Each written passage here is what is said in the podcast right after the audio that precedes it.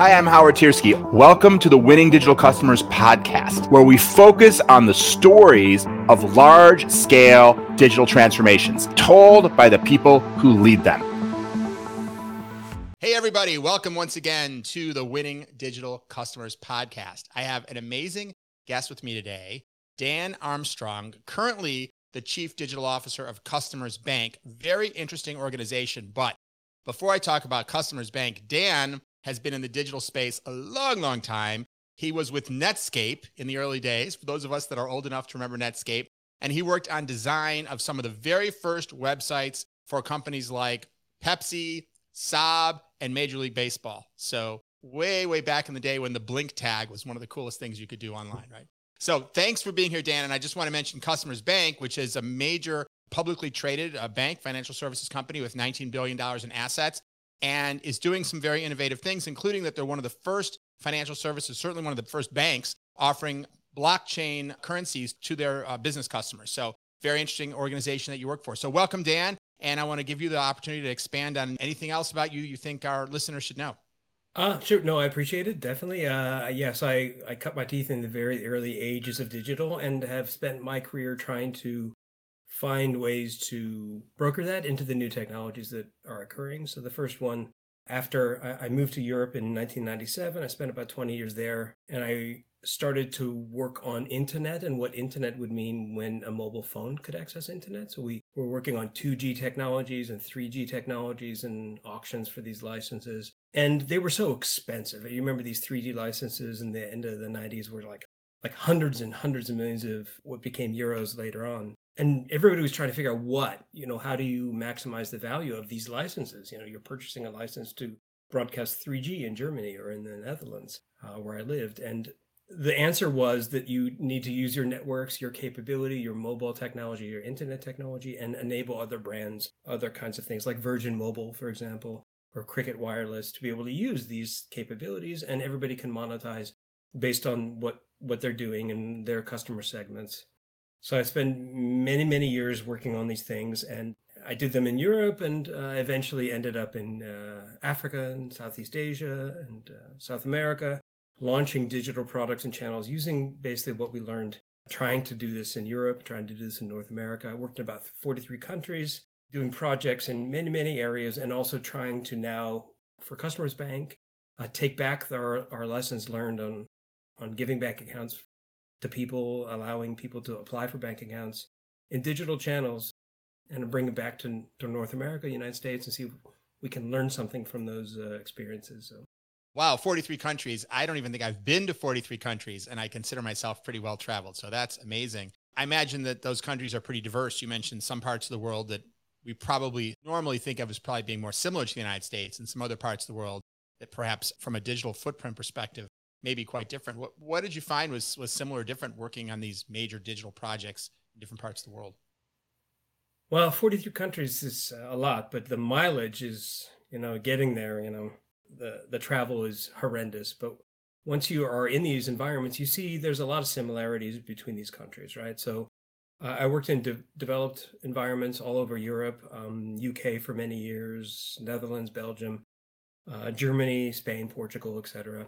But then I worked in Central Africa, Rwanda, uh, Tanzania, Zambia, South Africa, Botswana, uh, Mozambique, Indonesia, China, and uh, and uh, in the Philippines, Malaysia, and India, and South America. But what you realize is that there's more commonality between some of the challenges that people face than you think. Right? You think about a language sector, or you think about business and, and export import.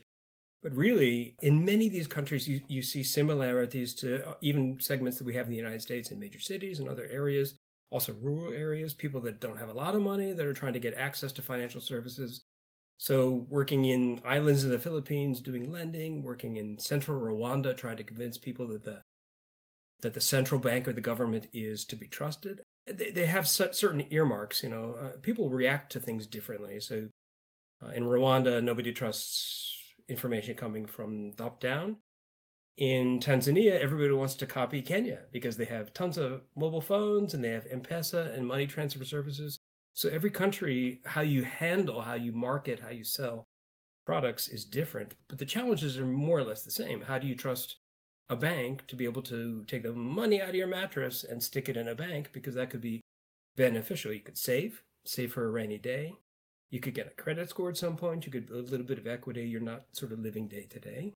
And I, I think these problems are replete in Asia, in Africa, and we see the same things in the United States check cashing companies, payday lenders, predatory lending.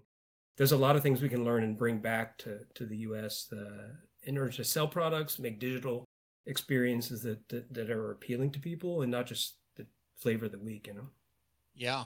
And what did you find was similar or different about access to technology? I, I think of some of these countries as places where, well, some of them, of course, are probably ahead of the United States and, and think of places like South Korea and parts of Southeast Asia that, that have historically been ahead of us in terms of access to fast wireless and things. And then obviously some of these countries where there's so much poverty, I, I the cliche as I think about people with less access to digital connectivity, is that an accurate perception or is it really not like that? Or and what's the what are the challenges in working in, in all these diverse environments?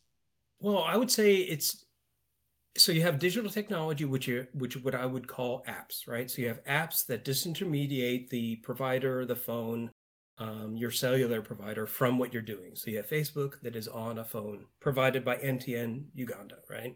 The, the fact that we have apps now to be able to allow you to securely log in and transfer value to different places so you don't have to go to western union you can actually transfer money to your grandmother of country at a fraction of the cost because people have enabled these kind of capabilities uh, and when I was there, this was like the very beginning of the iPhones. Uh, so you didn't really assume that people had an iPhone or an Android phone. So we had to use text, we had to use USSD, which is a text like kind of capability, to be able to engender the instant payments uh, in different ways. So you'd use simpler uh, interactive models, you'd use simpler interfaces, and you'd have to do marketing to convince people that this was trusted and this is how you use it. You know, here's how you can pay your utility bills it makes sense to keep money in the bank account because you can pay your water bill, your electricity bill from your phone if you use these kind of patterns.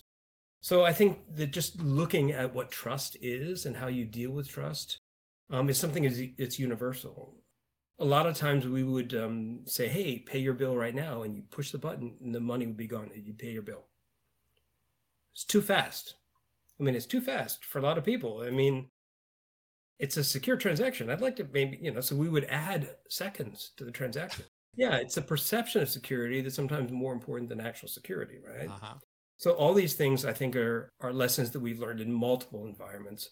Um, and how you apply them and how you think about it is like A/B testing, focus groups, and, and marketing, right? So in some places we would do, you know, raffles. Every time you use mobile banking, you have a chance to win a moped, and ten people are going to win a moped this month. We would sort of tie it to the value that people were seeing in these environments.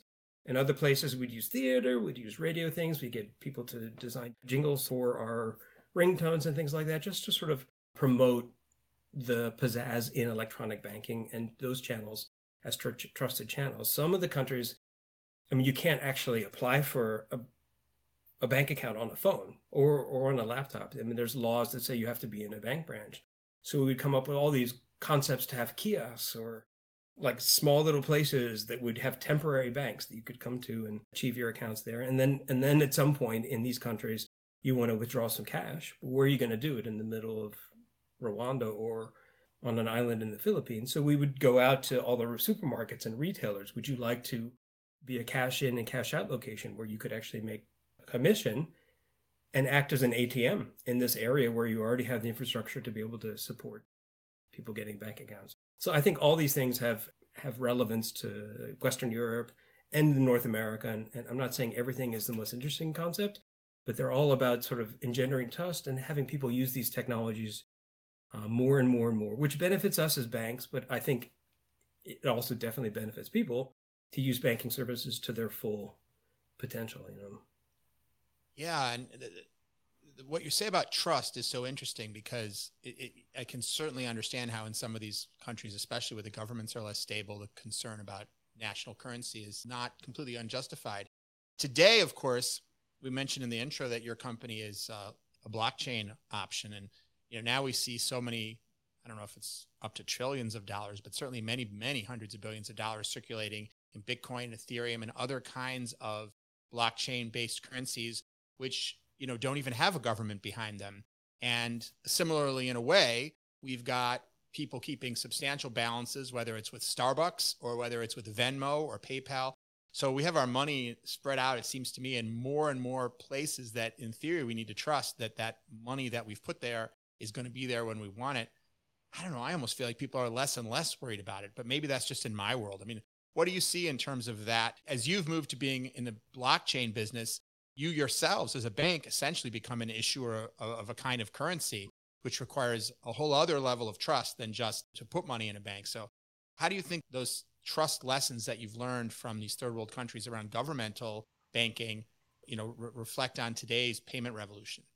So I would say that the stuff we've learned in other countries is very relevant to consumer business and small small business, right? So consumer accounts where people are willing to do Venmo and broadcast the reason for their transaction and Facebook and other kinds of areas. So having payment capabilities for consumers and I think to a certain extent for small businesses because they have same kind of payment in and out and, and merchant acquiring kind of requirements carry the same kind of characteristics. You need to be open, you need to be secure, you have to be proficient in regulating what's going on in these environments, but it's about capabilities, right? So it's in and out capabilities. It's about trendy kinds of simple uh, friction alleviation. And crypto plays a role there, but it, it, it starts to play a role in international remittance, in investment, and, and it's a bit more speculative because we're talking about open valued coin values like Ethereum and these kinds of uh, environments. Can't get enough of winning digital customers? You can find even more content and video versions of the podcast episodes on our YouTube channel. Visit wdc.ht slash YouTube to subscribe. What we've chosen to do, do in Customers Bank is enter the business environment and use what these technologies enable in terms of speed and instant payment capabilities.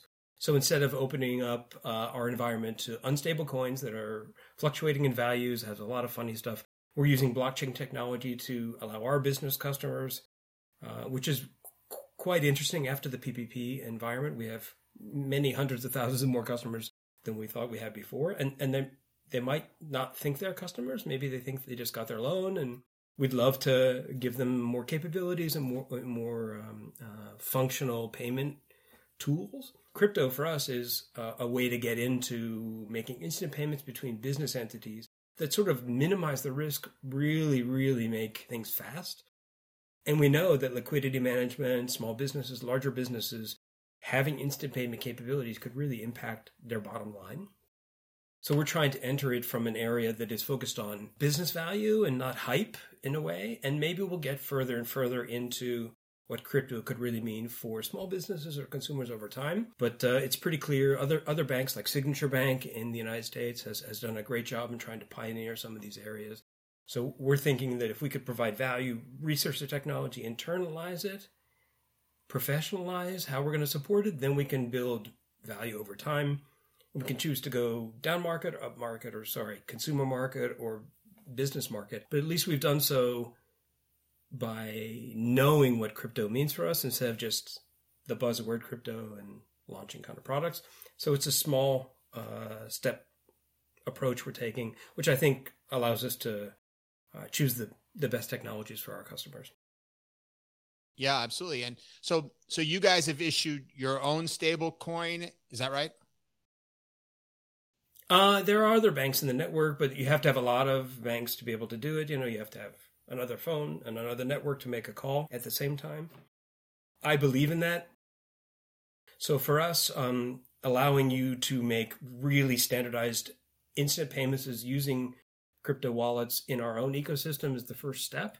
And then moving towards other people that embrace the technology saying, listen, hey, can we all benefit? You know, rising tide lifts all ships. If we can all benefit from instant payments, can all of our customers uh, take advantage of this, and we all benefit also with those relationships.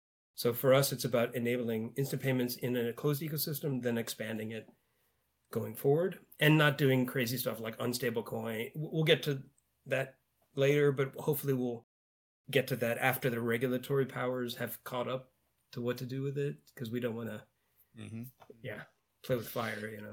And, and, I'm curious if you have an opinion about, you know, the, the the originators of a lot of cryptocurrency they have almost sometimes it feels like an anarchistic philosophy. You know, they're trying to take down the man. You know, it's about being independent of financial institutions like a Customers Bank. So it's interesting, of course, to see the same technology being used to create new products by you know a major financial services company what would be your prediction you know we've certainly seen other waves of digital uh, disintermediate. You know, used to be if you wanted an airplane ticket, you had to go to your travel agent and sit to sit at the desk. So so many companies that that were following a, a, a well, so many companies have had their models of how they made money uh, turned upside down, and in some cases eliminated because just a simpler digital way made the value they were creating unnecessary.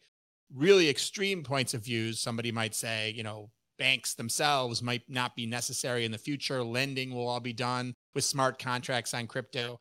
I don't really have that view myself. And I'll, I'll take my travel example. We haven't really gotten rid of travel agents. We still have Priceline and Expedia and Orbitz. We just have a sort of a different type of travel agent who takes a much smaller cut in a much sim- much simpler process of um, you know but the, as much as the travel providers would love to have nobody in the middle and sell everything direct and they try it it's not really the way it is so anyway i'm just curious what your prediction is for banks or title companies or all the other kind of financial companies that some say their their existence may be threatened by what blockchain and crypto could do to financial services.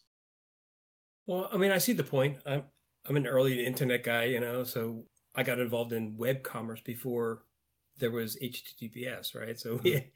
we were selling stuff online at Office Max, and uh, I just don't think that's the answer in terms of financial services relationships, right? You go to a bank as a consumer because you trusted it's at the corner. You might never go into that. I mean, in, in 1998, 1998, right?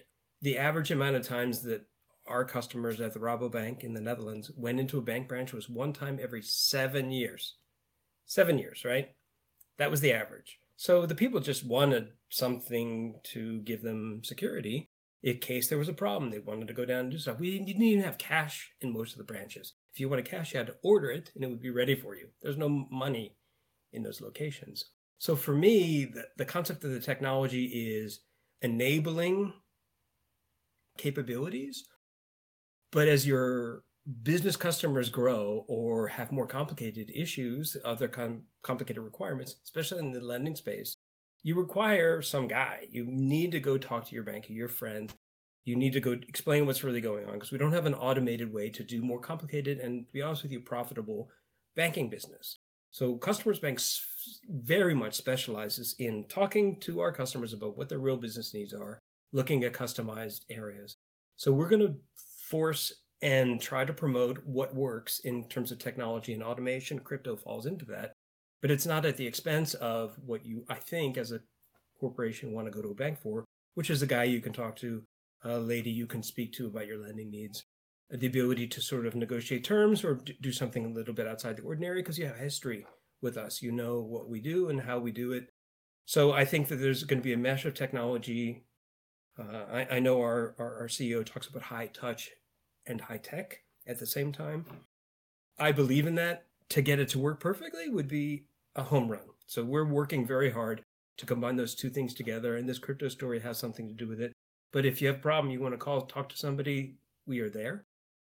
Which is not, uh, it's not uh, to be ignored. Every time you had a problem with uh, an e-commerce company or whatever, and you called somebody and they solve your problem immediately, I think you became a customer for a long time. You you liked it. You you kept on shopping with them. So that human touch when things don't go right or when you have something that you're not clear about is not to be underestimated. And we're trying to find the balance between those two things. I think that's is... a great segue into the, what I wanted to ask you about next, which is the blocking and tackling of that. Because I know you're working on the customer journey for many aspects of the way your your customers interact with the bank from onboarding to all the different types of interactions they have, whether it's lending or day to day transactions, foreign currency, as we were talking about a minute ago. Can you tell us a little bit about how you go about that? You know, how you go about transforming the experience. What's what have you found that has worked well, and and what have you learned as you've tried to apply all that you've learned from your whole career in digital now to like a very modern leading bank? Well, I I think that the approach is two pronged, right? Your first approach has to be customer experience. What is the UI? What's the UX? Where are the pain points? Where you have a hard stop? How does it look how does it uh, how do you you can solve the problems of many other org- organizational members that need to sign something. You know, like how do you do that in a digital environment where it's just you applying for an account? So the digital UI UX customer experience is is is one part of it. The second part in the United States and many other countries is looking at what you have to do, right? What are the perfunctory processes that you have to go through? And some of them are regulated, some are risk oriented. So you want documents, you want assuredness that that is the person you're talking to. But some are done because that's just how you've always done it. So challenging that concept, like why are we still doing this process? Why why would this matter? Does this really benefit? Can we eliminate this process or can we sort of streamline that process? So we're trying to do these three things together customer experience, challenging uh, ways to think about what we've done forever in terms of documents and uploading and signing, and then looking at how that plays in the regulated environment, which which honestly is is challenged with digital account opening and digital banking, and for good reason because it is uh, the Wild West, and it's very hard to uh, keep track of. Uh... Yeah, certainly, I found in, in, many industries this issue of regulations not always keeping up with what seems reason. They were reasonable 15 years ago, but they haven't been updated, and now they're they're meant to protect consumers, but now they're just getting in the way of things that might even be safer. Digital ways of doing things, like like a wet signature, is so safe. You know, like someone can't forge that, and yet you do it digitally in a way that's even safer and some regulations say, well, no, because, you know, 10, 15 years ago, it wasn't there. At the same time, I've definitely seen in many companies this blurring of what's actually regulatory versus what's our comfort level. And I find my, I've found myself in many meetings over my career, not necessarily meetings I enjoyed, but ones where we were trying to get down to, okay, someone would be telling us, someone from compliance or legal, or whatever, these are the regulations. We'd be like, what does the regulation actually say? because sometimes they have a feeling, well, it requires this. And then when you look at the regulation, like, well, it doesn't actually say that. But it's a question of, you know, how liberally or conservatively or, or how the way it's always been interpreted versus how flexible you could be in interpreting it or seeing it a different way. And any thoughts or challenges if there's people listening who are nodding their heads going, oh man, I fight that fight every day. How do you maximize your role in trying to drive innovation? Well, of course, we don't want to step over the line and actually be violating regulations, but we also, in my opinion, don't want to stay 20 feet back from them if it keeps us from delivering the customer experience that will actually be better for our customers. It's an organizational issue, I would say. Who is in your organization responsible for these things? Are they willing to uh, go outside the box and think about what what these uh, reg- regulatory requirements really mean. So I've prided myself, at least in Customers Bank, on being the most innovative barrier pushing guy. And I'm also the best friends with legal compliance, third party risk management, and fraud. Download the first chapter of the Wall Street Journal bestseller, Winning Digital Customers The Antidote to Irrelevance today. Visit winningdigitalcustomers.com to get started. So I'm like a honorary member of all those teams. So I try to fight their battles, but try to push the envelope. Um, because I, I do think that um, there's a lot of smaller institutions, credit unions, smaller banks that don't want the stress. They don't want to push it. They don't want to do something different because it's a lot of work, a lot of responsibility to make sure you're monitoring an innovative way to do these things. And with a, the size and staff of a small bank, is how do you do it? It's very, very difficult to do it. So I've tried to present a role that um, that is completely compliant, always interested, in understanding the regulations, and trying to push into these areas. Like, how far do we really need to do these things? Um, and we've had great successes, uh, and our our compliance and BSA groups, our fraud groups, have been incredibly uh, flexible in how they're thinking about these things. And the answer as to how to get everybody to be flexible is to include them in the design process they're part of customer experience management. We design these onboarding processes with our most uh, regulated fraud and, and BSA groups. So they have a say, they can talk about it. We can talk about the difference between going left or right in a choice. Do we need this information? Do we present this UI uh, here or later?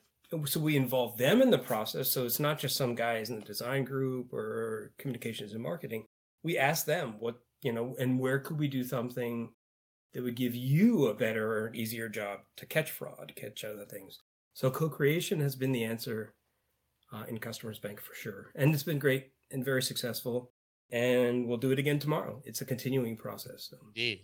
Yeah, I mean, uh, we started talking about compliance, but as you bring up the issue of fraud, I think that's that's such an interesting one because we work so hard every day to try to make digital experiences easy, and the often um, unintended byproduct is it can make it easier for fraud. In the old days, if you wanted to rob a bank, you had to take some personal risk, like you had to show up at the bank, you know, with your guns and your getaway car.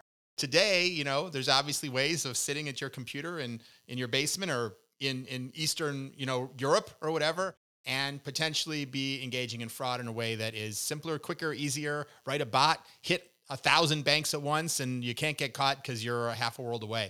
How does that factor into your thinking about making things easier, but at the same time, or is, is that your experience? Let me let me even see if you would concur with that that sort of point of view. That what one of the secret downsides of digital is we make it easier for our customers, and we also risk making it easier for criminals.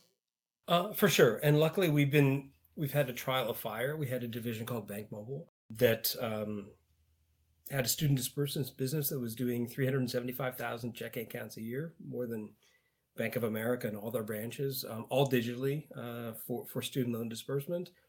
And we launched the T Mobile Money product in 7,500 T Mobile stores online as well. So that's all digital business. So we learned very quickly how to balance business interests, safety, security, and, and compliance, and, and, and, and getting new customers. And the answer is uh, it requires you to think a little bit differently about data. So instead of thinking, oh, I've checked the box and I've gotten all these products that the regulator likes, like LexisNexis or Experian or credit scores, you need to think a little bit more broadly about data and combining data together because all these different data sources are coming from different places. They have different origin origins. So if you're combining them together in an elegant kind of way, you can add one and one and get three, if you will. So you're combining independent data sources to, at a very low price point, allow you to make a decision about somebody you don't know, a faceless applicant. And so you can say, oh, well, I could take a picture and a selfie and all these kind of other things. But data itself is the key because data will give you the risk assurance that you're taking a chance on a digital customer. And then, of course, that after that, you have to monitor and see what's going on. But I think our predilection has been to be more open and more forgiving. If we're using so many data sources to, to make a pretty informed decision, let's open the account and uh, give them the benefit of the doubt because we're using so much data in our processes that um, uh, that we're pretty sure that the, that that person is who they are saying they are. Mm-hmm. I, I, don't know if that answers your question, yeah, but it yeah. is a it's a complicated issue, and again, tomorrow it's going to change because synthetic identity and a lot of gang wars and our participation with things uh, like public private partnerships with the, the FBI and the Secret Service and the U.S. Department of Treasury help inform that discussion. So it's a continued discussion, and when new technology emerges tomorrow, it'll change again. So um, yeah, well, hopefully some of these same technologies that help you know Facebook put the perfect ad in front of me and figure out really who I am and what I am all about and what my intention is can also help with these things as you describe. I think that that makes a lot of sense. Well, we have only a couple minutes left, and and what I'd really like to just ask you, any other ahas or key lessons learned? You've been uh, in the trenches in this for so many years. I mean, just a few, of course. You know, you're not showing your age, and uh, you know, I, would be curious if there's anything else that you know, if in, speaking to an audience of executives who are fighting the fight every day to try to drive. Sometimes, you know, feels like they're pulling a, a mountain up a mountain. you know, at some large companies trying to drive the kind of transformation that's necessary to keep companies relevant in the face of so much change and so many changing customer expectations. Any other kind of key learnings or insights that you would share with that group in terms of how they can be even more successful? So, what I would say is, as a bank customer, right, I would like my bank to invest in the future, right? Not like spend tons of money, but invest something in the future so they could tell me what's a good technology, what's not. Like it offer me something. I'm expecting my bank to do some investment in technology, so I don't have to go figure out what the best things are. That's what I, what I'd like my bank to do, and that challenge gets you know exponentially more complicated the, the smaller your bank is because do you have the ability to do that do you have the ability to invest in understanding technology? Do you have the ability to try out different things if you have a limited budget, uh, a small amount of FTE? and what we've learned here at Customers Bank is that um, it's possible to do. Right? There's a there's a good amount of innovation that a community or a super regional bank, a bank our size, can do that benefits our customers, gives us a lot of learning, and gives us a lot of economies of scale. But it's not like uh, you just have to go to vendors and say, I want to hire some companies to help me check the boxes on things. And it's not like you want to do everything yourself. You have to find that balance that matches customer experience and the customer expectations, as well as your own organization in a way. And I don't know, I found a, a great a great location here um, in terms of more risk and less risk where we can say cool let's just do something. Let's do try crypto. Let's partner with people like upstart and other kinds of uh, alternate lending platforms and let's still protect our our good business our our, our commercial business our, our uh, mortgage lending and, and and commercial real estate business C&I lending. Is there a way that we can create an environment where we can do enough of that to still stay not ahead of the curve, but at the beginning of the conversation, at the same time, still um, uh, accommodate how most people are thinking about banking in yeah. the traditional sense. And I think a lot of small banks, anybody under 5 billion, 10 billion, credit unions, um, you just need to believe that they can uh, do a, a bunch of that. Not everything, but some of the innovation and the thinking in this area, because I know their customers yeah. Well, that's a great, great point to end on. And uh, we could keep going, but we have my producer is telling me we have reached our allotted time. So uh, thank you so much, Dan. This has been fantastic. Hope uh, I would ask everyone in the audience to join me in thanking Dan Armstrong, the Chief Digital Officer of Customers Bank, for bringing us fantastic insights on this uh, episode. And of course, I want to thank Dan and all of you for listening and watching, as always, to the Winning Digital Customers podcast. Until next time, keep transforming. Thanks for joining us for this episode of Winning Digital Customers, the podcast. Find more great episodes at wdcpodcast.captivate.fm on Spotify, Google Podcasts, Overcast, or wherever you listen. And visit winningdigitalcustomers.com to learn more about the Wall Street Journal best-selling book that inspired the podcast.